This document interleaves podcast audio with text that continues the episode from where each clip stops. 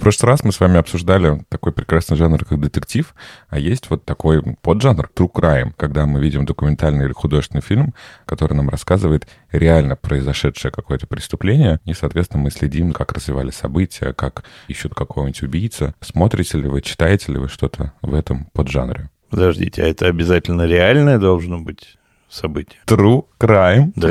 Настоящее преступление. То есть Декстер — это нифига не true crime. Это не true crime. Я думаю, он может быть основан на true crime. True crime — это скорее когда рассказывают про какого-нибудь Чарльза Мэнсона, или когда про какого-нибудь Джеффри Дамера рассказывают, или про какую-нибудь Чикатилу еще самую, ну, то есть вот такого плана. Ну, хорошо, однажды в Голливуде. True crime или не true crime? Скорее фантазия на тему. Основан на, на реальном крайме. Все же true crime — это как бы именно поиск или как совершалось преступление, а не просто, что это экранизировали какой-то реальный случай. Тут очень важно, что это не просто реальные события, а мы смотрим за тем, как происходили эти события событий, как их расследовали. То есть, я так понимаю, следствие идут знатоки, это прям true crime? Нет. Почему? И 17... Они разве... Ой, и место встречи изменить нельзя, не трудно. Не, место встречи, пань... а 17 мгновений весны. Это, это реальный, реальный Штирлиц жил, боролся с Гитлером реальным. Ты опять говоришь про какие-то, про что-то там э, вдохновило создателя. Ну вот, типа, настоящий детектив тоже не true crime. Я не знаю, что из того, что мы с тобой как-то обсуждали, сейчас вспомнится. Подождите, следствие ведут знатоки. Там же Знаменский, Томин и Кибрид расследуют конкретные преступления в каждом конкретном случае. Может быть, это даже реальные преступления. Смотри, true crime — это когда совершено настоящее преступление в настоящем мире, и об этом снят фильм. Настоящие люди умерли, а настоящий другой человек их убил с разной степенью изощренности. А обязательно убил? Ну, я так понимаю, что нет, кстати. Нет, не обязательно. Финансовое преступление.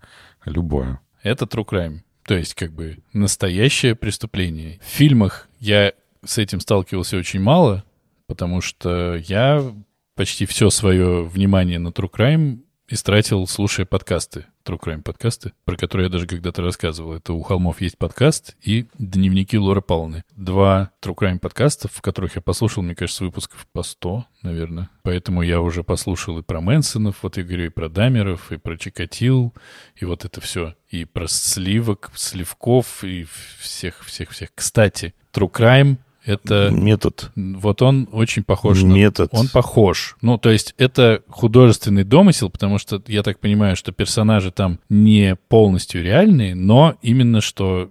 Преступление реально, ну, как основано бы, как, да. на реальных преступлениях. Да, да. Вот, все, я метод знаю. И зодиак, кстати, знаю, да, про который ты обмолвился. В общем, мое — это метод, и Зодиак. Зодиак. А у тебя А что твое метод? Метод мое, я первый про него крикнул. А я первый про него вспомнил. Артур, ладно, рассуди ты. Как ты относишься к Трукрайму? Относишься? А, у меня есть очередная дискотравма, которую я хочу с вами поделиться сегодня. А, когда-то прям совсем в младшем школьном возрасте почему-то а, на каком-то канале, наверное, ТВ-6 было, я не знаю, что это, НТВ, я видел какие-то документальные кадры из э, фильма про Сливко. И я не знаю, у меня какая-то фобия пионеров, мне кажется, благодаря тем кадрам. Поэтому я не смотрю практически про вот таких очень известных, особенно советских или российских э, маньяков. Ну, что-то как-то мне это неприятно смотреть, когда я представляю, что это реально вот происходило практически параллельно с нами, как-то не хочется смотреть. Все равно, конечно, я более-менее знаю про всех этих основных каких-то маньяков, но вот, короче, именно про маньяков не смотрю. Иногда, конечно, бывает, вот из последнего я сейчас вспоминал, что я смотрел. В прошлом году вышел неплохой сериал, который называется «Черная птица». Вы не смотрели на, на Apple? Нет. Нет. Мы на Apple смотрели только Шантарам. А, там вот главную роль играет вот этот парень, который играл Элтона Джона и э, из э, Кингсмана. Террен, Тайрон, не помню, со сложной фамилией. Какой-то Элджернон. Да, он, практически, да. Да-да, Эджертон, э, что-то такая какая-то, у него фамилия. И он совершает какое-то преступление, но не связано вообще ни, никаким образом с э, убийствами, что-то там было наркотическое, какие-то финансовые. Вот, но так он был супер обаятельный, и а, его засовывают в тюрьму, в которой сидит чувак, которого подозревают в убийстве там что-то 10 девушек. И его задача подружиться с ним и, и соответственно, достать какие-то доказательства, чтобы помочь следствию следствия и тем самым самому, чтобы выйти на свободу.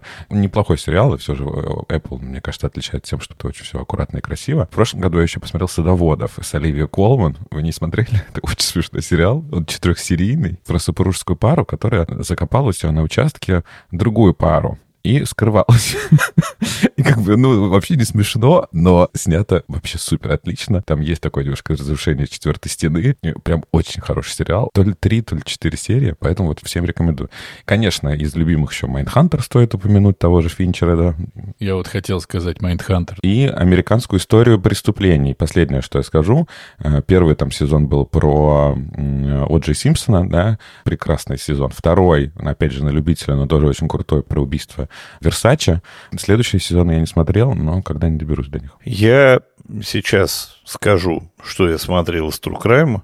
И уйдешь. И уйдешь. Да, я через 3 минуты 40 секунд. Вы скажете, что это не True Crime, но это было все мое детство. Во-первых, все фильмы про Ленина. Я считаю, это True Crime прямо в полном объеме. Первая история. Вторая история. Фильм «Чапаев». Основан на реальных событиях. Убивают Чапаева, который переплывает реку. Тут не это, вопрос на убийства взгляд, полный главного героя. Тут вопрос расследования и поиск убийцы. Вот что важно. Искали ли, кто убил Чапаева, когда он переплывал? Думаю, да. И убили их всех. А следствие, надо думать, вели кто? Колобки. Фу, еб- Хорошо. Сериал «Троцкий». Да, сука. Слушай, это еще не пора? Ну, ладно, тогда у меня Война, и- будет... а война и мир — это Тогда просто... у меня будет только метод э, в ваших трукраймах. И то, конечно, мы попросим тебя работать над ошибками, это сделать в следующем разу. Метод мы просто засчитали тебе и по доброте душевной. Смотрите, я не люблю убийц, маньяков и все, что с ними связано, настоящих. Не люблю, когда мне про них рассказывают. Мне неинтересно смотреть за Чикатилу и прочую историю. Вот. А опять-таки сериал «Ликвидация». Вот тебе, пожалуйста, преступление, расследование в полном объеме, все. Это выдуманная история, художественный вымысел. Жукова сослали в Одессу?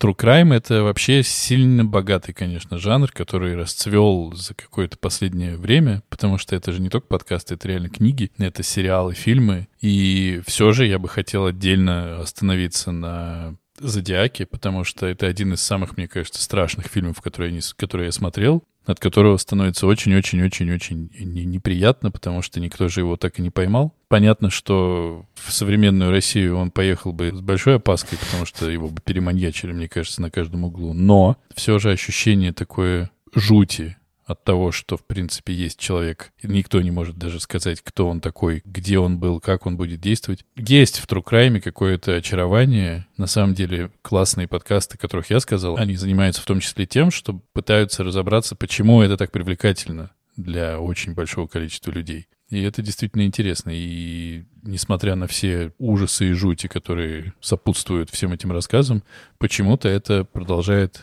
притягивать внимание. Мою нет. Ну, хорошо. Теперь точно заставку.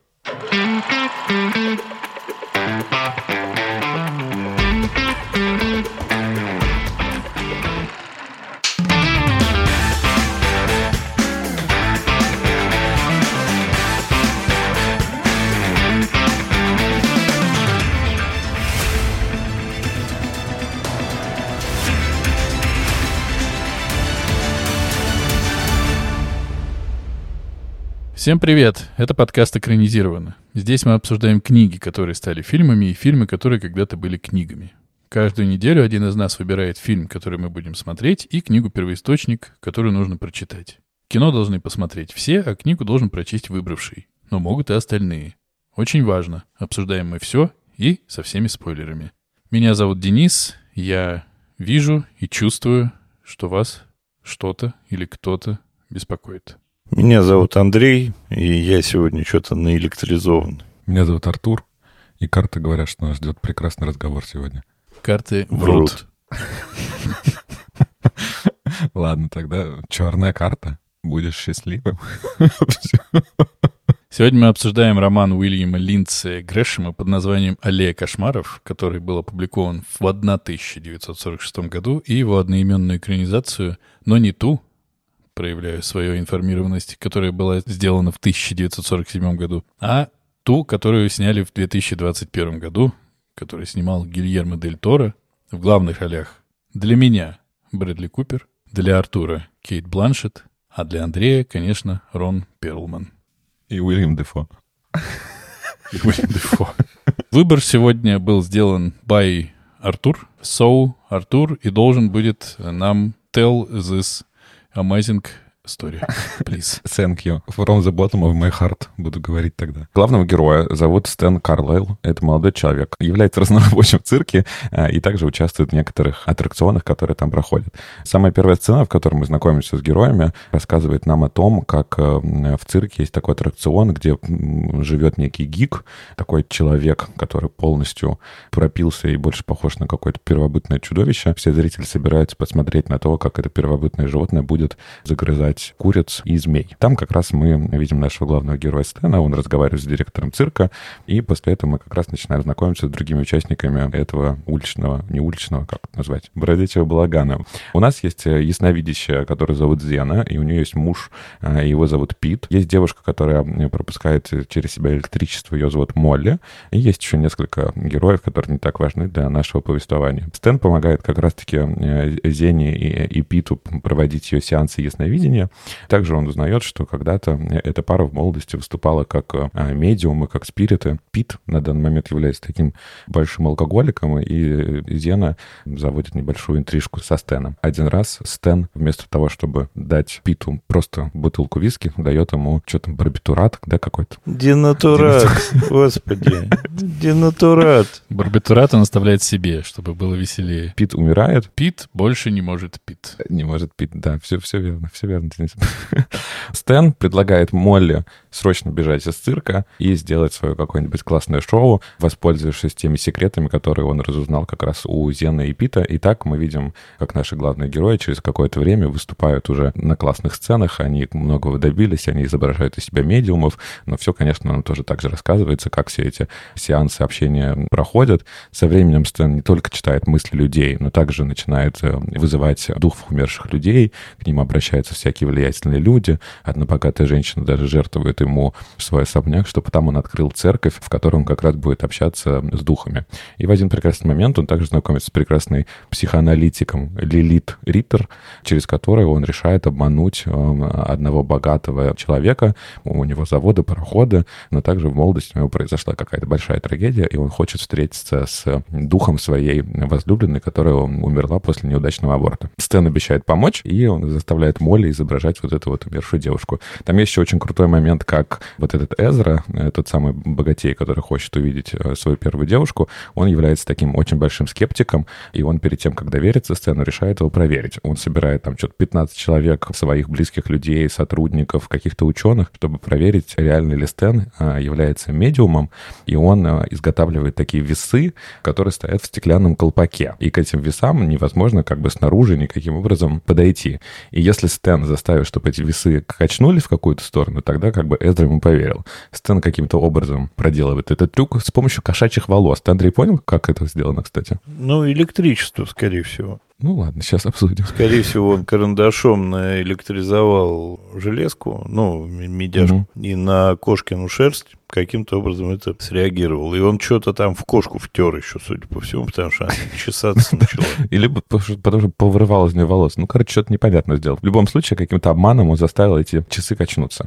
Эзра ему верит, начинает ему платить большие бабки, и Стэн приглашает его к себе в особняк, чтобы наконец-то он провел э, сеанс, на котором он увидит свою первую возлюбленную. Стэн, опять же, все через архивы, через какие-то газеты узнает, э, что же там случилось и что была за трагедия, но он неправильно считывает характер Эзра. Он думает, что он хочет увидеть эту девушку, чтобы извиниться перед ней или еще что-то, а на самом деле мы выясняем, что Эзра хочет добить, добить ее сам. Не, но в, в книге не так. Он хочет с ней трахнуться. Все, и это психоаналитик подсказывает. А, да, да. И они готовятся к этому, и он уговаривает Молли, что нужно с ним переспать. И они пересыпают, но когда Молли пытается уйти, тому мало. Он хочет ее оставить, типа, и дальше, и продолжать с ней возлежать и возделывать всякое. Да, и начинается потасовка, в которой Стэн ударяет Эзру, э, хватает все свои вещи, и они убегают по отдельности, убегают из э, этой своей церкви особняка. Вот, мы видим, как э, Стэн начинает бедствовать, он потерял все... А, нет, не так. Сначала он приходит к психологине, у которой хранила их. На самом деле оказывается, что она всего его обманула, и это она его заставила втереться в доверие Эзре и своровала все его деньги, а бедный Стэн остался у нас не удел. Он начинает бродяжничать, и в конце опять приходит в уличный цирк, и становится тем самым гиком, зверем, который мы видели в самой-самой первой сцене. Сумбурно, но по порядку, вроде основное я рассказал. точка. Ну, так-то да. Андрей, я понимаю, ты прочитал? Я прочитал, книга хорошая, но, на мой вкус, довольно последовательно. Важно понимать, что Стэн очень хочет денег и славы, поэтому он, собственно, вырывается из цирка и от э, балаганных каких-то фокусов с э, ясновидением. А маленькое уточнение, не так, чтобы ему жертвовать этот дом, а он все так подстраивает, что женщина уезжает, оставив ему этот дом. То есть, ну, это такая секта, он основывает секту спиритов, проводит там службы, обряды, становится священником спиритическим в сане и так далее. Важная история, что у него флешбеками идет э, воспоминание о детстве. Мама, которую он очень любил, которая изменяла папе и сбежала, в конце концов, со своим любовником, а его бросила. Папа, который убил его песика, жестоко расстроившись на то, что сбежала мама, и побил его еще. Ну и, в общем, важно понимать, это важно будет для обсуждения фильма, что в цирк он попадает довольно молодым, прямо такой, ну, ю- юнец пытливый на самом деле. Вот эта вот связь с Зеной, это его первый сексуальный опыт вообще, так, на минуточку. Показывается его вот жизнь, становление, как он развивался, что с ним происходило. Много там внутренних этих переживаний. В эту психологиню он влюбляется, она доминантка такая серьезная. Она его держит на коротком поводке, всячески его им помыкает, а он, в свою очередь, помыкает Молли, который его любит до безумия и слова поперек сказать не может. А у Молли тоже своя история. Ну, в общем, это такая сложная, со всех сторон поддержанная история. Единственное, что нам не рассказывают за всю эту книгу, как конкретно он подвинул чашку весов. То есть нам описывают всю процедуру, что он сделал для того, чтобы ее подвинуть, но так как тесты по физике мы сдавали давно, мы не можем до конца оценить красоту этой истории. Мы так давно сдавали тесты по физике, что они еще были контрольными. Да-да. Очень хорошо показана, на мой взгляд, история цирковая. На самом деле это нужно обсуждать, когда фильм будет, да, потому что там вот этих перекосов, несоответствий и того, что нужно обсудить, его прямо в количестве. Прямо там, мне кажется, будет о чем поговорить. Книга очень целая, очень такая насыщенная и очень классная. Да, и нужно понимать, что он не пил никогда по жизни, а споил его психологиня как раз. Это мы знаем. Ну, это вы знаете, это мы в книге знаем еще лучше. Вы в два раза больше молодцы, чем мы. Я, когда выбирал это произведение, я не читал, я только смотрел фильм. И, честно, даже думал, да что там мне читать? Ну, прочитаю, ну, что-то будет. Но я под таким впечатлением и с таким удовольствием прочитал это произведение, прям сам удивился. Понятно, что эта тема мне очень интересная. Э, я много чего смотрел, что читал, но прям я с огромным удовольствием это сделал. Надо еще сказать, что э, вся книга разделена на 22 главы, и каждая глава — это карта Таро, да, вот из высших арканов.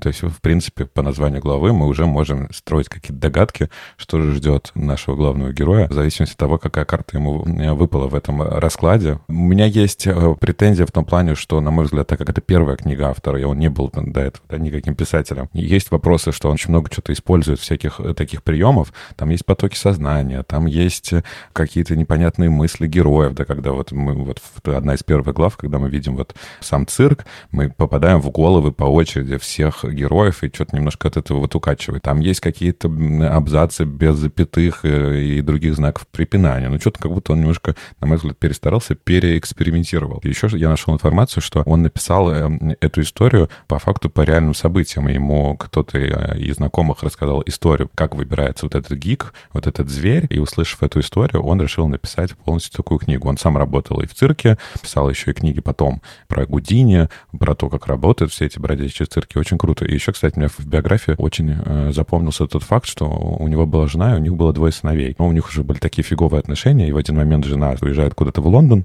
просит свою кузину, чтобы она осталась в доме, помогла, соответственно, нашему писателю и посмотрела за детьми. И у него начинается роман с этой кузиной, он признается в этом жене, жена разводится и возвращается в Лондон со своими детьми и становится женой Клайва Льюиса, который написал «Хроники Нарнии». Так вот, Льюис воспитывал его детей э, как своих, как, как приемных детей. Тоже очень странный какой-то коннекшн, да? С одной стороны, очень религиозный писатель, а с другой стороны, наоборот, какой-то противник всего этого. Запахло серебряным веком.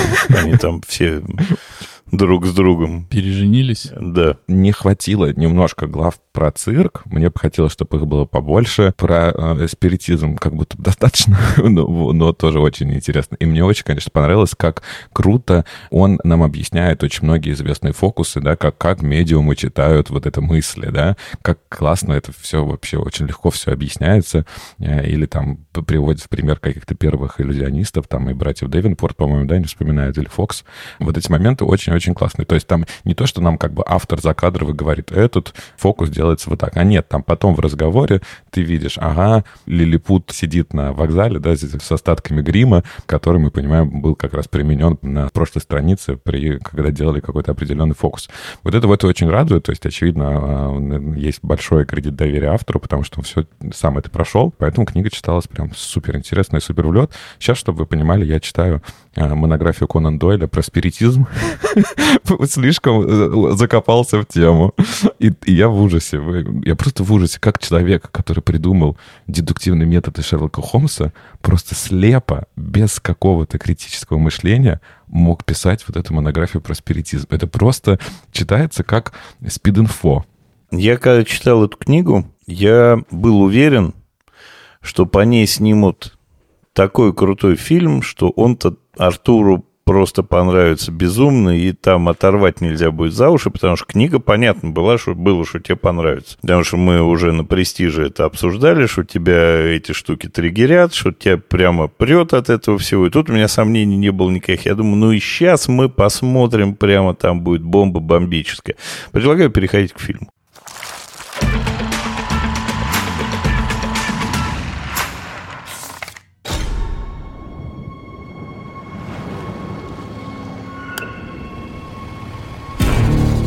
Ask you simple questions. You will answer in short sentences only what you believe to be absolute truth. Absolute truth. I can do that. Раз я не прочитал книжку, хотя я слышал, что и от Андрея слышал, что книжка прекрасная, и что стоило бы ее почитать. И, в общем, кажется, и по вашему рассказу понял. Я тогда и расскажу, что было в фильме. Главное тут как секретно рассказать так, чтобы не было понятно, понравился мне фильм или нет. Ха. Главный герой, действительно, который... Действительно Стэн. Действительно Стэн. Спасибо, ваша помощь неоценима.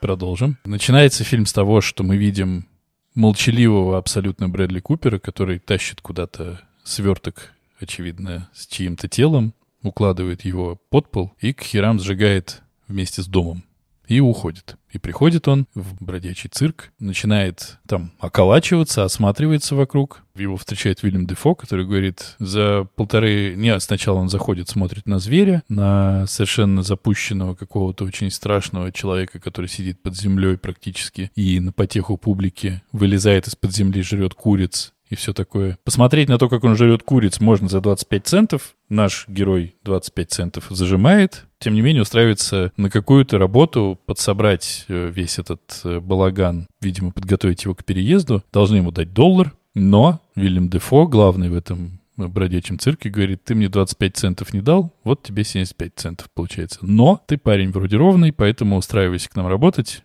будешь с нами. И он устраивается работать, и, судя по всему, здесь очень близко к книге, потому что он встречает и Зену. Я вообще, когда смотрел, что она Зена, но вообще-то она Зина, и ты не знаешь, где лучше-то, что она Зена Королева воинов, что она Зина из продуктового, непонятно. Встречает он всю эту труппу-группу и начинает с ними, в общем-то, как-то тусоваться. Да, спит он в антисанитарных условиях достаточно, и однажды он должен помыться, идет э, и знакомится там с этой Зеной, которая... Близко знакомится. Ну, знакомится чрезвычайно близко, она просто его хватает за пиписю. Прямо, прямо там. Говорит, ты такой good looking и handsome, и вообще, ну, что уж греха таить, Брэдли Купер таков и есть. И как-то, в общем, он осваивается. Видимо, его принимают. Начинает он работать как раз-таки каким-то разнорабочим, и там он зазывал, и там сборщик писем и всего прочего, знакомится со всеми, со всеми, ему рассказывают какие-то секретики и про медиумность, спиритичность и все такое. Он этим проникается, параллельно влюбляется в героиню Руни Мары, которую зовут тоже Молли, предлагает ей точно так же сначала усовершенствовать немножечко ее трюк, да, а потом вместе свалить. Влюбляется в нее. Тоже здесь такой же есть Пит, алкоголик, муж Зены Зины, алкоголик, муж Зины. Мне кажется, так нормально. Петя. Петя, получается. И получается, что не очень установленным, если честно, для меня способом Пит получает не то, в качестве выпивки. Петя, не забывай. Но он на самом деле и в книге-то тоже до конца непонятно. Злой умысел не подтвержден там. Он как будто в книге еще меньше понятен, потому что в фильме есть вот этот ежедневник, который как бы Пит ему говорит, а фиг тебе его отдам. И тут хотя бы ты понимаешь причину, для, чтобы отобрать этот чертов блокнот. В книге чуть меньше, да. Ну да. Э, в общем, Пит умирает, правдами, неправдами у Стентона оказывается ежедневник со всеми записями, и он забирает Молли с собой, уезжает в Нью-Йорк, становится там невероятно успешным медиумом, все sold out, все аншлаги, все хорошо у него. И он, естественно, как его и предупреждал Пит, заигрывается в то, чем он занимается. Он перешагивает как бы грань между честным мошенничеством ярмарочным и попыткой уже по-настоящему обманывать людей. В один из сеансов он встречает Кейт Бланшет, которая по всем правилам Нуара освещена, который сидит и выпивает э, вискарик вкусный, очевидно, покуривает сигареты, и, в общем, выглядит совершенно прекрасно и невероятно, как всегда. И она пытается его проучить публично, показать им всем, что он обманщик, но он тоже парень у нас непростой, на опыте, и он понимает, как ответить правильно на ее вопросы, и дальше все, опять же, как я понимаю, почти как в книге, вместе с ней он решает, так как она тоже здесь психолог, психоаналитик, он решает пользоваться тем, что она проводит сеансы с очень влиятельными, богатыми людьми, знает их подноготную, и таким образом он, используя информацию, которую она ему сплавляет, делает вид, что он все про них знает. И доходит до Эзры, который сильно скучает по своей, получается, любимой, которая в свое время померла, делая какой-то, видимо, не очень законный аборт, не обратившись, получается, в, как в правилах виноделов, к кедру. Надо было к кедру ехать, да. А она вот к нему не обратилась и, получается, померла. Пытается он мистификацию э, произвести, оживление, Э, как это называется? Материализацию чувственной идеи это называлось в формуле любви. В общем, э, он, так как уехал в свое время с этой самой Молли, он пытается ее использовать в качестве материализуемой женщины, все там идет плохо, один узнает, что это не она, она ломается и говорит, что она больше так делать не может, не, и вообще так обманывать плохо. Параллельно, пока мы готовимся увидеть материализацию, наш Эзра признается, что он, оказывается, потом еще чуть ли не 40 лет делал много больно разным женщинам. Садистик такой. Ну вот вопрос. Дело в том, что здесь надо раскрыть секрет производства подкаста экранизированно. Мы договариваемся, о чем будем говорить перед тем, как начнется основной выпуск подкаста. И сегодня у нас тема была, как вы, наверное, слышали, True Crime, который предложил Артур. И я думал, что сейчас-то я увижу какой-то True Crime. И такой, ага, а Эзра-то маниак? Все сложилось? True Crime на месте почти. Но, в общем, в итоге все оказалось, я так и не понял, что, но Стентон убивает Эзру, буквально забив его до смерти. У Эзры есть всем обязанный или многим ему обязанный охранник. Из Майндхантера. Из Майндхантера я его обожаю просто. Который э, очень хороший охранник, и поэтому его Стентон сбивает просто тупо на тачке насмерть дважды. И э, бежит к своей любимой, как он думает, психологине, в роли которой выступает наша прекрасная Кейт Бланшет. Выясняется, что она его кинула. Он убегает, раненый в ухо, и, прибежав э, куда-то странствовать по стране, опускается до уровня того самого зверя, с которого мы начинали. А нам Вильям Дефо невероятный рассказывал технологию, как звери начинают использовать, что берут опустившегося пьяницу, подсаживают его на опиум, напаивают его бухлишком, и вот специальные методики, специальные разговоры, которые мы и в конце фильма ровно слышим в адрес главного героя. Он это, конечно, понимает, Мы это, конечно, понимаем, и он соглашается в другом бродячем цирке, видимо, который имеет часть имущества предыдущих владельцев, он соглашается там быть этим самым зверем, видимо, не рассчитывая ни на какие уже дальнейшие перспективы в своей жизни. Вот такой Я фильм. для этого и был рожден. У тебя смех сумасшедшего, а у него отчаяние. Переиграй. Пересмейся. Пересмешника убить. Смейся лучше. Убить пересмешника, вот кто это. Я второй раз уже смотрю этот фильм, как вы понимаете. И когда я посмотрел его первый раз, мне он не очень понравился. Я очень люблю Гильермо Дель Торо, смотрю все его фильмы. Это не так плохо, как «Багровые», ну вот что-то там было с Честейн. Но тоже как-то показалось э, слабовато. И, конечно, ну такой длинный хронометраж, два с половиной часа. Ну, вообще запрещено, мне кажется. Надо какой-то принимать какой-то пакт о запрете фильмов больше, чем два часа. И когда я сейчас смотрел при подготовке, мне понравилось намного больше, чем первый раз. Может быть, потому что я был такой воодушевленный супер позитивный, только что прочитал книгу, и все это смотреть было очень классно. Конечно, фильм достаточно сильно отличается от книги. Э, Там нет вот этой истории про то, как он создает секту и церковь.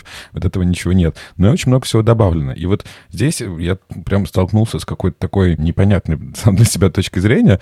Может быть, этот фильм я больше как-то оправдываю из-за своей любви к Гильермо и из-за своей любви к Кейт и теперь как бы книги, чем он того заслуживает. Но когда я сейчас его посмотрел для подкаста, все равно мне он показался немножечко избыточным по времени. Как будто бы все же его надо было, немножко сократить, чтобы он был какой-то динамичный. Может быть, это было сделано умышленно, чтобы нам вот сделать вот этот как раз неонуар, все это показать очень последовательно, очень медленно, чтобы мы такие немножко ужаснулись. Но мы как будто не ужасаемся.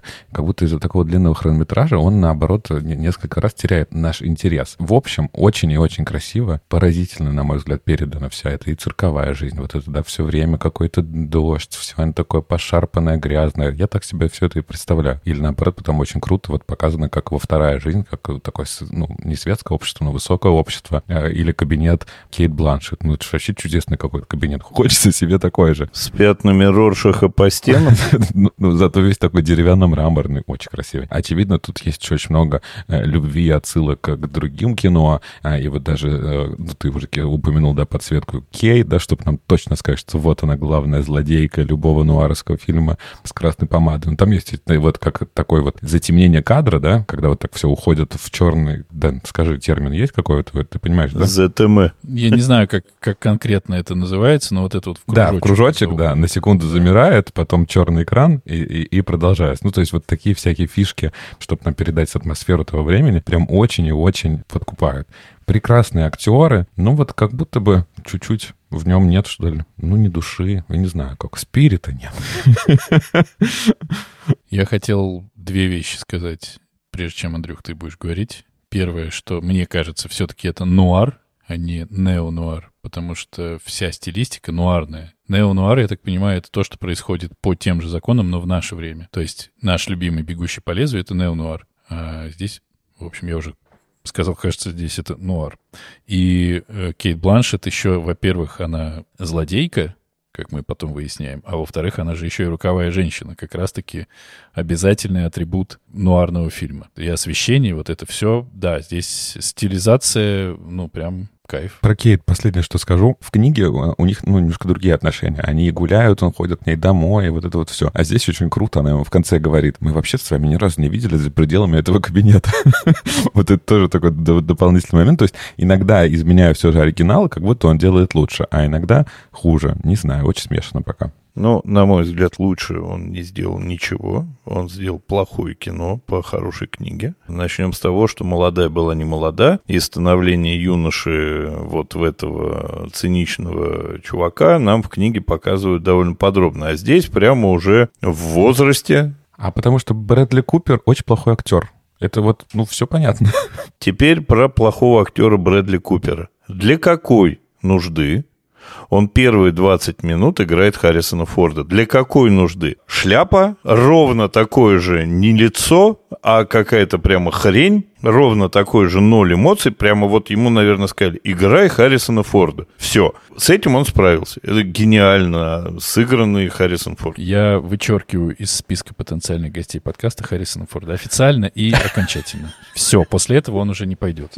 Извините, пожалуйста, Харрисон Иванович, но Андрей против. Потом провешены, провалены, просраны все характеры, все практически диалоги, все сюжетные линии, они никто ни с чем не связан, они висят в воздухе вообще все. Почему он оказывается там, почему он оказывается здесь, с какой стати э, в этой паре такие отношения, в этой такие. Пит то ли убит, то ли не убит. С одной стороны, вроде убит, а с другой стороны, он приходит с этой записной книжкой потом к Зене, говорит, вернуть, не вернуть. Ну, то есть он показывает, что он, в общем, никого не убивал. Он показывает, что Зена все прекрасно знала. А, на мой взгляд, нет. Гильермо говорит, что Зена знала. Ну, а Гришем говорит по-другому.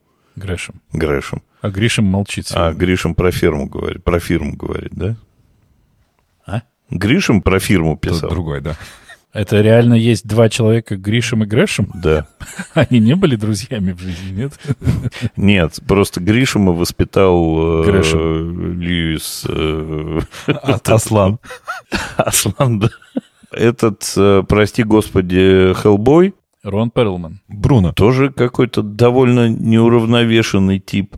Вообще в книге вся история вот этого цирка, она чем настоящая? Они, в общем, говна никакого друг другу не делали. Там показано именно вот очень четкое, сконцентрированное цирковое братство, но в честном цирке. Даже с этим гиком он вообще по книге никого не жрет. То есть у него есть специальный пакетик с кровью, потому что не нужно курице перегрызать голову. То есть там это все инсценировка. А здесь это прямо, ну, это Гильермо Дель Торо, видимо. То есть нужно насыпать говна палками, вилками и прочее. Расход Зены с э, Стеном, он в книге довольно простой. Зена от него хотела Секаса, она его получала, они друг друга, в общем, полюбляли какое-то время, а потом он, значит, пошел с Молли. Это очень ровно все было. То есть никаких этих самых переживаний, истерик. Дальше у меня вопрос. Вот в этом цирке, который нам показывают, они все одиночки. Они все со своими номерами и так далее. А так вообще цирк это тот, который нам показывают в книге, это общее мероприятие.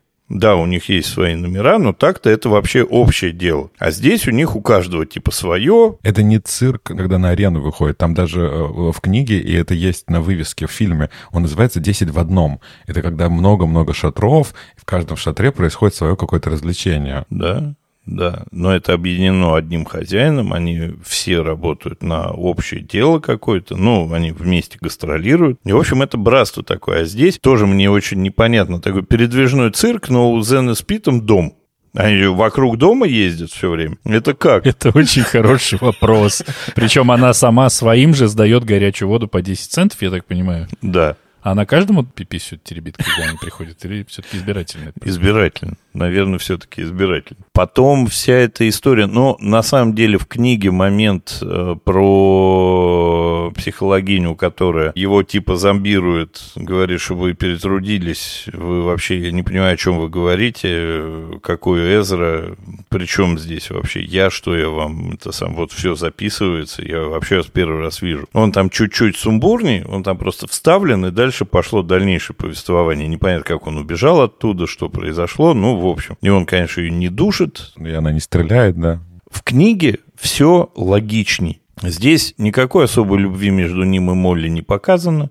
Ее нету, а там, в общем, такая любовь-любовь. Здесь это Молли независимая женщина, которая позволяет себе спорить, отбиваться, там, огрызаться, как-то куда-то уезжать. Там нет, там в книге все понятная история. Она в него влюблена до безумия, готова ему прощать практически все, но вот не хочет возлежать Эзрой. Ну и то ее уговаривают через э, психологические уловки психологини. Если книга вызывает ощущение целостного произведения, интересного, развивающегося, и все ружья стреляют, все как надо выстроено, все логично, и все понятно, и как вот он из мальчика с непростым детством становится вот этим вот циничным сначала спиритическим священником, а потом доваливается до гика, все понятно фильм настолько разваленный и настолько 2 часа 30 минут, сука, это много. Час 15. Вот час 15, час 20. Но чтобы было понятно, фильм 1947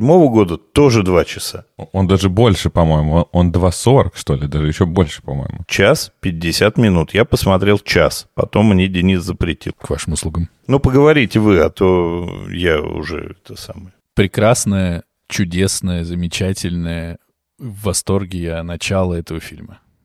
Я придумываю имена женщин э, походе. У меня есть э, Досвидулия, это грузинская женщина, и в восторге я, не знаю, это откуда она будет. Вот сегодня была в восторге ну, в связи с началом фильма, потому что как долго молчит Брэдли Купер и сколько всего происходит, ну, это классно я прям получил удовольствие. И, конечно, этот вайб Индианы Джонса внезапного, я не очень понял, почему он вдруг там оказался, но это тоже было прикольно, и ты такой смотришь, нормально, в принципе, можно сейчас переснимать полностью, получается, Индиану Джонса, и все будет хорошо, есть актер. Очень-очень-очень красиво. Ну, вот прямо очень красиво. Настолько жирно цветом все подчеркивается, все вот это вот пере, чуть-чуть пережаренное, вот это вот все такое теплое задает э, атмосферу, как бы, да, это нуар, да, нуар мы все вроде как должны воспринимать, наверное, скорее черно-белым, но здесь все здорово сделано, и за несколько кадров я вообще благодарю очень сильно много оператора, потому что кадр, когда Брэдли Купер поднимает лицо от забитого Эзры, я такой, ни хрена себе, вот я даже не могу объяснить, в чем крутость, ну, потому что это нужно быть художником, оператором, постановщиком и все такое, но он невероятный совершенно. И был еще один кадр, я только что его помнил сейчас. А, ну и финальный кадр, когда он хохочет и говорит, я был рожден для этого, ну, мое почтение, просто супер крутой. Очень классная находка в моментике с мейджором, с майором, который говорит, не наклоняйся ко мне, когда со мной разговариваешь. Это, по-моему, очень смешно, когда болезненная реакция на то, как относятся к людям такого маленького Да я роста. просто рычаг показать, Я как просто рычаг сказать, воу-воу, хорош, ты чего? Очень красивая Руни Мара, очень красивая, конечно же, Кейт Бланшет, очень красные у нее губы, не знаю, что еще сказать, вот. А, Но фильм, конечно, абсолютное говно. Я стал проверять, э, что я смотрел еще Гильермо Дель Торо, и смотрел я очень мало. Я смотрел «Форму воды», на мой взгляд, абсолютно тоже пососная история. Я смотрел сериал «Штамм», который я не смог досмотреть. Получается, я смотрел «Хеллбоев», как раз-таки, который он и режиссировал, и сценарировал первые два, по-моему. Был там Перлман или нет? Да, по-моему, он там Он был. Хеллбой был. Из всего этого мне понравился Хеллбой. Он классный. А вот э, здесь очень странно, ну, практически действительно все. Я, когда смотрел на сеансы психоанализа с Кейт Бланшет, у меня все время был вопрос, а вы точно, сука, психолог?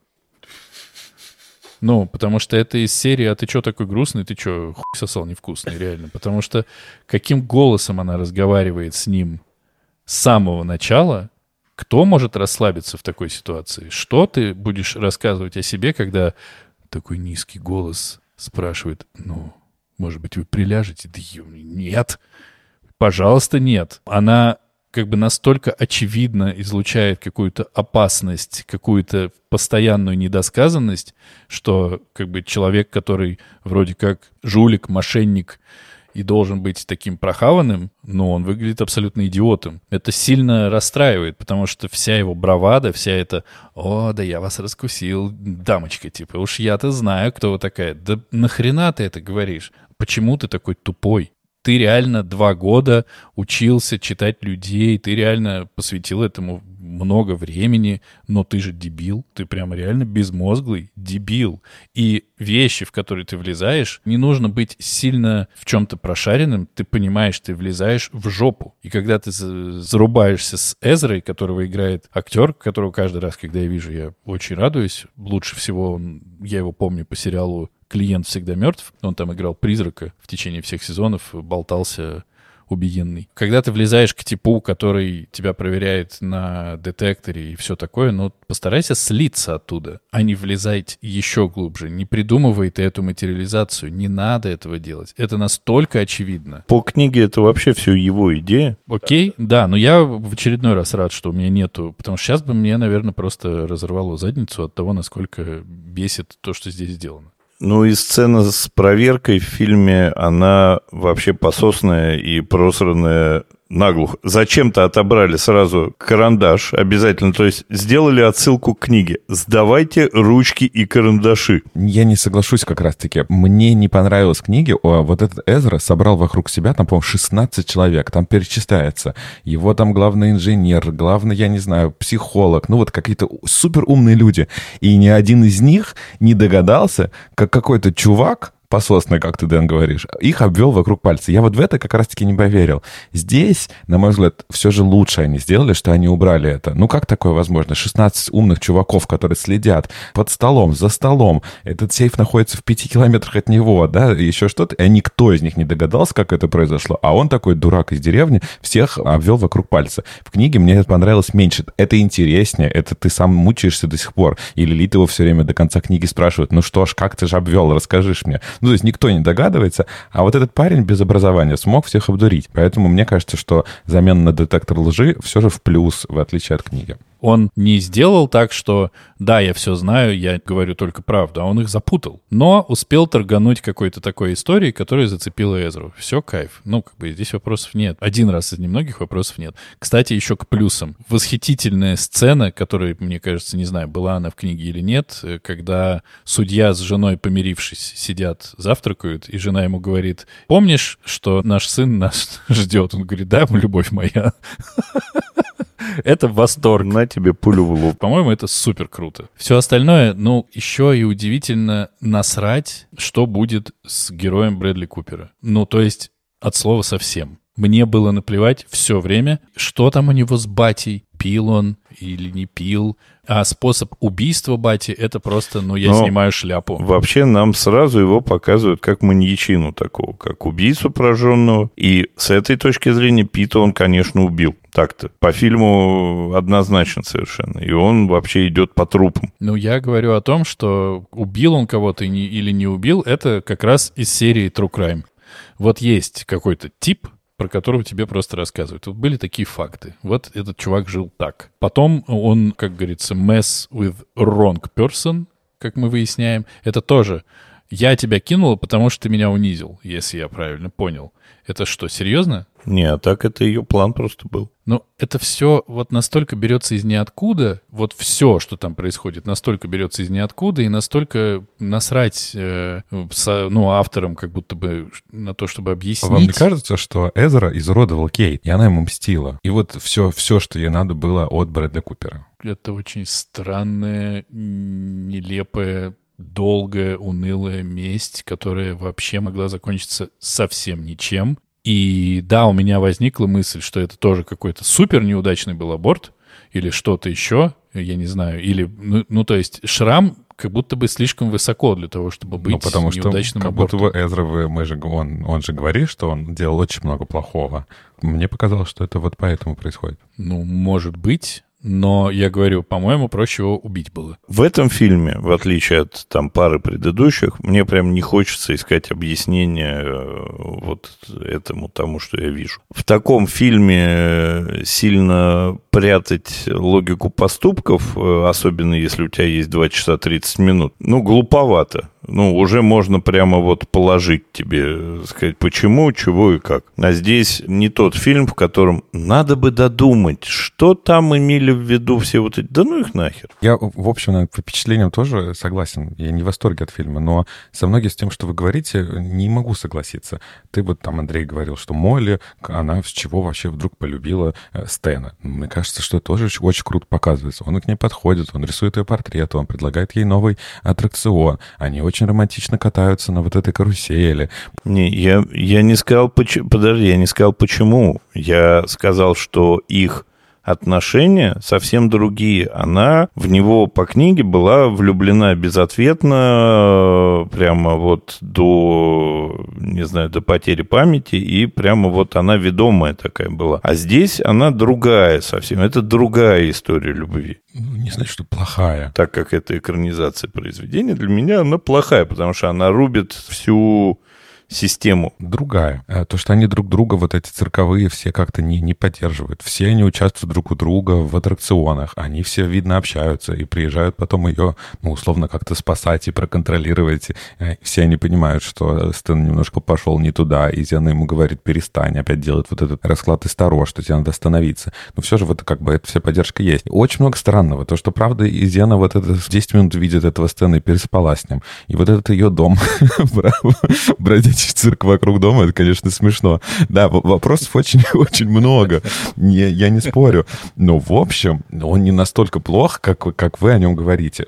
Красивых кадров можно добавить еще много. Я не знаю, может быть, я опять вижу того, чего там как бы нет. Ну, например, когда вот этот зверь разрывает э, вот эту курицу, ну, это же чисто картина Гоя. Вот есть вот там как-то Сатурн, убивающий своего ребенка. Ну, это же чисто она. Или когда Брэдли Купер спускается с холма, на котором горит дом. Ну, это же пипец как красиво красиво. Не знаю, мне кажется, это очень визионерский красивый фильм. То, что ты, Дэн, говорил, что к такому психоаналитику ты никогда не пошел. Но она с ним и ведет себя по-другому. Он в нее влюбляется, и она ему нужна еще к тому же, чтобы получать все вот эти вот сведения о богатых людях. И она его использует. Конечно, это она, я не думаю, что она вот таким образом проводила как бы сеансы. А то, что он такой дурак с самого первого, с первой минуты, так это такой вот он такой. Как бы, мне кажется, нам не надо пытаться его как-то оправдать. Он велся как придурок и поплатился за собственное поведение. Сцена с отцом тоже абсолютно глупая. Вот это как он его заморозил, да, получается? Или что, что вот это? Открою форточку, будешь мучиться. Конечно, это все вызывает вопросы. Но, в общем, не настолько все плохо. Это очень красивое кино. Конечно, здесь нет вопросов. Все здорово. И он не зря, по-моему, номинировался на как бы как У вас пропал звук. Это я просто Нет, стал это говорить. Он, это я, он пропал. Я не смог сказать, за что он номинировался. Да, за красивости. За красивости номинировался. Все здорово, все классно. Костюмы, декорации, цирк, все эти представления, все очень классно. Но за этим нет ни хрена связано рассказанной хорошей истории. Тебе наплевать. Вот э, я все время думал, а где престиж-то? Мы же научены уже. Должен быть престиж, должно быть все так сейчас развернуто, что там 16 Брэдли Куперов ходило. Они все братья-алкоголики, но эти не алкоголики. Почему он начинает пить? Я вообще не понял. Я, да, я заметил, что Кейт Бланшет выпила немножечко вискарика и поцеловала Брэдли Купера. Но как это? Ну почему это происходит? Что? Да, в фильме не объяснено а вообще. Сам, да, самое главное, что ладно бы мы поняли падение героя, да, типа вот он рухнул вниз и стал бухать. Так он и не, не был вверху-то. Он все время был какой-то паскудненький. И при этом никакой. На мой взгляд, и Гильермо хотел бы показать, что он паскудненький. И, по-моему, если мы сидим это обсуждаем, у него получилось. Это не герой, он плохой. И вот весь фильм, он плохой. Поэтому мы ему не сочувствуем. Но больше он никакой. Так это равно. Брэдли Купер. Ну, это Брэдли Купер, да. потому что. Я вообще не удивлен. Я, кстати, Ди Каприо тоже не люблю. За Брэдли Купера и двор стреляю в упор, ясно? Всегда. Ха-ха-ха. Что? Брэдли Купер у него теперь любимый герой. Я же его называл, по-моему, среди своих одни, одного из любимых актеров. Ну, Андрюх, ты посмотрел до того, как я тебе запретил, час экранизации 47 -го года. Ну, расскажи. Значит, фильм черно-белый. Это первое. Звуковой. Звуковой. Это второе. Там тоже вот все не молоды, прям сразу. Там очень красивый Молли. Вообще вопросов нет. Там вообще главный герой сирота из приюта. Пита, он ушатывает непонятным образом, и там вообще его какой-то вины нет. Но тоже непонятно. Он берет бутылку, покупает ее и дает ее Питу, но покупает он виски. Где он взял денатурат, непонятно. В общем, какая-то хрень получается. А дальше я не знаю, что было. И да? не, ну я час посмотрел до появления Кейт Бланш вот, которую там играет не Кейт Бланшет, а тоже очень красивая актриса. Да ну. Ну, мне понравилось. Сейчас бы обсуждать, конечно, внешность женщин. Больше Кейт Бланшет понравилось, кстати. Ты удален. Все. Я давно удален, мне нравится Кира Найтли и больше никто, мы же выяснили. Ирина Зеленая, да. То есть, по мне, мы все определили. Он еще нудней, еще скучней, и без нуарных э, вот этих вот ваших любимых заходов. Я почему хотел коснуться фильма 47 года, потому что я посмотрел одно видео, посвященное фильму 47 года. Это покадровое сравнение с экранизацией Дель Торо. Конечно, я не собирался же смотреть полный фильм. Ну, вы же понимаете. И кадры во многом были Гильермо нашим Ивановичем повторены. Потырены прям, да. да. И не очень понятно, за, каким хреном это было сделано. То есть не то, чтобы это гражданин Кейн, которого растаскивать на цитаты, или психа там, или, не знаю, грозовой перевал, Касабланка. Нет. Ну, типа, это просто кино. Что меня зацепило, что как бы мне показалось интересным, этот фильм был во власти кодекса Хейса. Я как-то про него уже упоминал, и вот э, мне просто стало очень интересно опять почитать про этот кодекс. И кодекс этот, конечно, сильно попортил жизнь до 60-х годов всем студиям. Смешно в этом кодексе то, что это как бы придумано студиями, чтобы оборониться от внешней цензуры. И они позвали этого типа Хейса, которому заплатили 100 косарей, ну, положили как бы жалование 100 тысяч в год за то, чтобы он придумывал им свод внутренних законов, которому они должны все соответствовать, все содружество студий в Голливуде, чтобы вот э, не попадаться под внешнюю цензуру, потому что с внешней цензурой там началась история, что в каждом штате после очень скандального начала существования Голливуда в каждом штате стали очень по-разному относиться к фильмам голливудским. Запрещать их, не показывать. Совершенно по разным причинам. Они вывели свод, в котором, ну, законов, по которым они стали дальше жить, и очень потом болезненно от него пытались избавляться. И очень прикольно, что из-за европейского кино все это получилось, потому что пришло европейское кино, которое говорит, а нам-то что ваш кодекс? Мы ничего не подписывали. И стали показывать всякую запрещенку, ну, типа нецензурная брань, например, damn, абсолютно ужасные, да, или стали говорить, что могут злодеи побеждать, например, или что, оказывается, существуют отношения не только между мужчиной и женщиной, или что бывает развод, или что-то еще. Просто это очень интересно, потому что про экранизацию 47 -го года говорили, что там было послабление, отходили от кодекса, и там же вроде как безнаказанное остается злодейка, ну вот это вот самая психологиня. Мне показалось это интересным, но кажется, что этот фильм тоже не стоит того, чтобы его смотреть, хотя он э, был, получается, снят почти сразу по выходу фильма. Книги, в смысле? Книги, да, простите. И снят он был по личному требованию актера, который главную роль играл. То есть он купил права на экранизацию с тем, чтобы самому там сняться.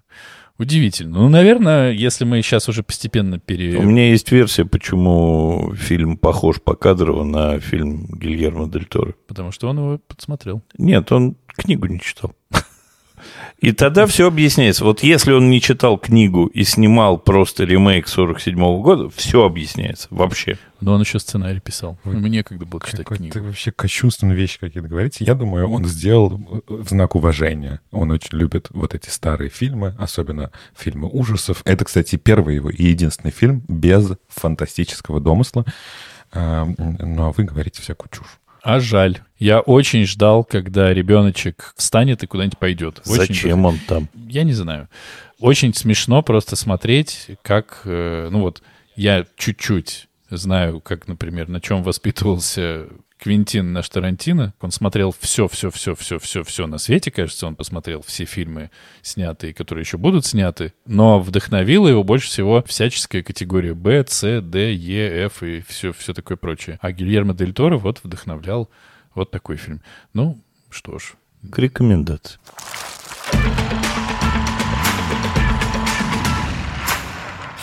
Книгу я, очевидно и однозначно рекомендую очень классно. Это не какое-то высокофилософское, высокоморальное высказывание, но э, очень круто можно провести несколько вечеров, читается отлично, если вы так же, как я, любите вот это все, какое-то закулисье цирков, медиумов. Я уверен, вам это понравится. Не знаю, как после нашего подкаста, с учетом того, что мы все обсудили, но вдруг. Фильм, ну, я согласен, что это не лучший фильм Гильермо Дель Торо. Если вы его любите так же, как люблю его я, или любите Кейт Бланш, как люблю ее я, то посмотрите обязательно. Но на самом деле, честно, не самое обязательное кино в его фильмографии. Я нарушу свои собственные и всех нас традиции и скажу про роман. Я не читал, но рекомендую. Вот так вот. Кажется, стоит прочтения изо всех сил. Фильм я не рекомендую. Я вообще, если честно, не могу сказать про Гильермо Дель Торо, что он супер крутой режиссер. Визуально он умеет, как будто бы из того, что я видел, да, из того, что я видел, ни в коем случае не, не буду говорить за все его творчество, но, блин, правда, очень красиво. Посмотрите какой-нибудь рекапчик. Мне кажется, там все красивые кадры покажут. Ну, не буду оригинальным, книгу читать, фильм не смотреть. Но я прямо даже не буду больше ничего говорить, а мне кажется, все сказал до этого. Капец, ты не оригинальный, конечно. Я не оригинальный, я э, копия. Копия китайская. Ты экранизация. Нет, ремейк. Ремейк Андрея. Денисочка убрал мои внутренние ограничения своим предыдущим выбором. Я почему-то считал, что экранизация пьес — это не самая прекрасная история, но я даже не знаю, кому из вас я сделаю больно. Мне кажется, я сделаю больно примерно всем. Но в этот раз мы будем читать настоящую пьесу и смотреть настоящую экранизацию, а не то, что было в прошлый раз. Фильм совместного производства СССР и ФРГ. Были такие страны. Кинофильм «Притча». Последняя работа великого режиссера Марка Захарова. По мотивам пьесы Евгения Шварца «Дракон». Фильм называется «Убить дракона». А могло бы быть убить Билла. Ну ладно. Могло бы, если бы Шварц написал книгу «Билл».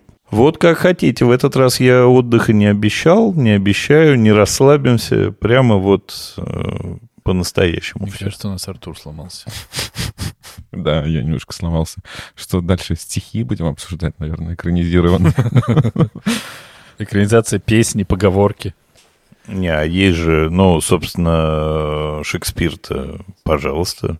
Спасибо. А мы напоминаем, что нас можно слушать на любой удобной подкаст-платформе. Находите нас на Apple подкастах, ставьте нам 5 звездочек, пишите комментарии, слушайте нас на Яндекс Музыке и ставьте сердечко, а также приходите в наши группы в Инстаграме и в Телеграме, где мы обсуждаем много всего интересного. На этом все. Спасибо нашим любимым слушателям за то, что они не только нас слушают, но и пишут нам, и общаются с нами, и оставляют нам отзывы. Продолжайте в том же духе, а мы будем читать и отвечать по мере своих скудных силенок. Я бы все-таки еще не постеснялся напомнить про YouTube, который у нас есть, который мы сейчас забили в рассказах, куда надо еще пойти. Если у вас есть бабушка или мама, или дедушка, или папа, получается, ну, кто-то из старших родственников, который не знает, что такое подкаст-платформа, Apple подкасты, Яндекс Музыка, где поставить сердечко, пусть смотрит на YouTube наши подкасты. Ничем не хуже и experience получат. И, конечно, я всегда задавался вопросом, вы знаете, э, как можно так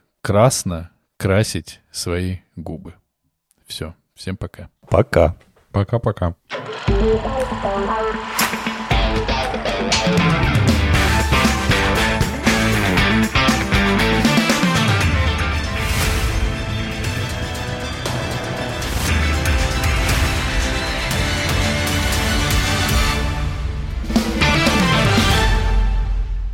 Ну, Зодиак — это чисто просто как бы как раз...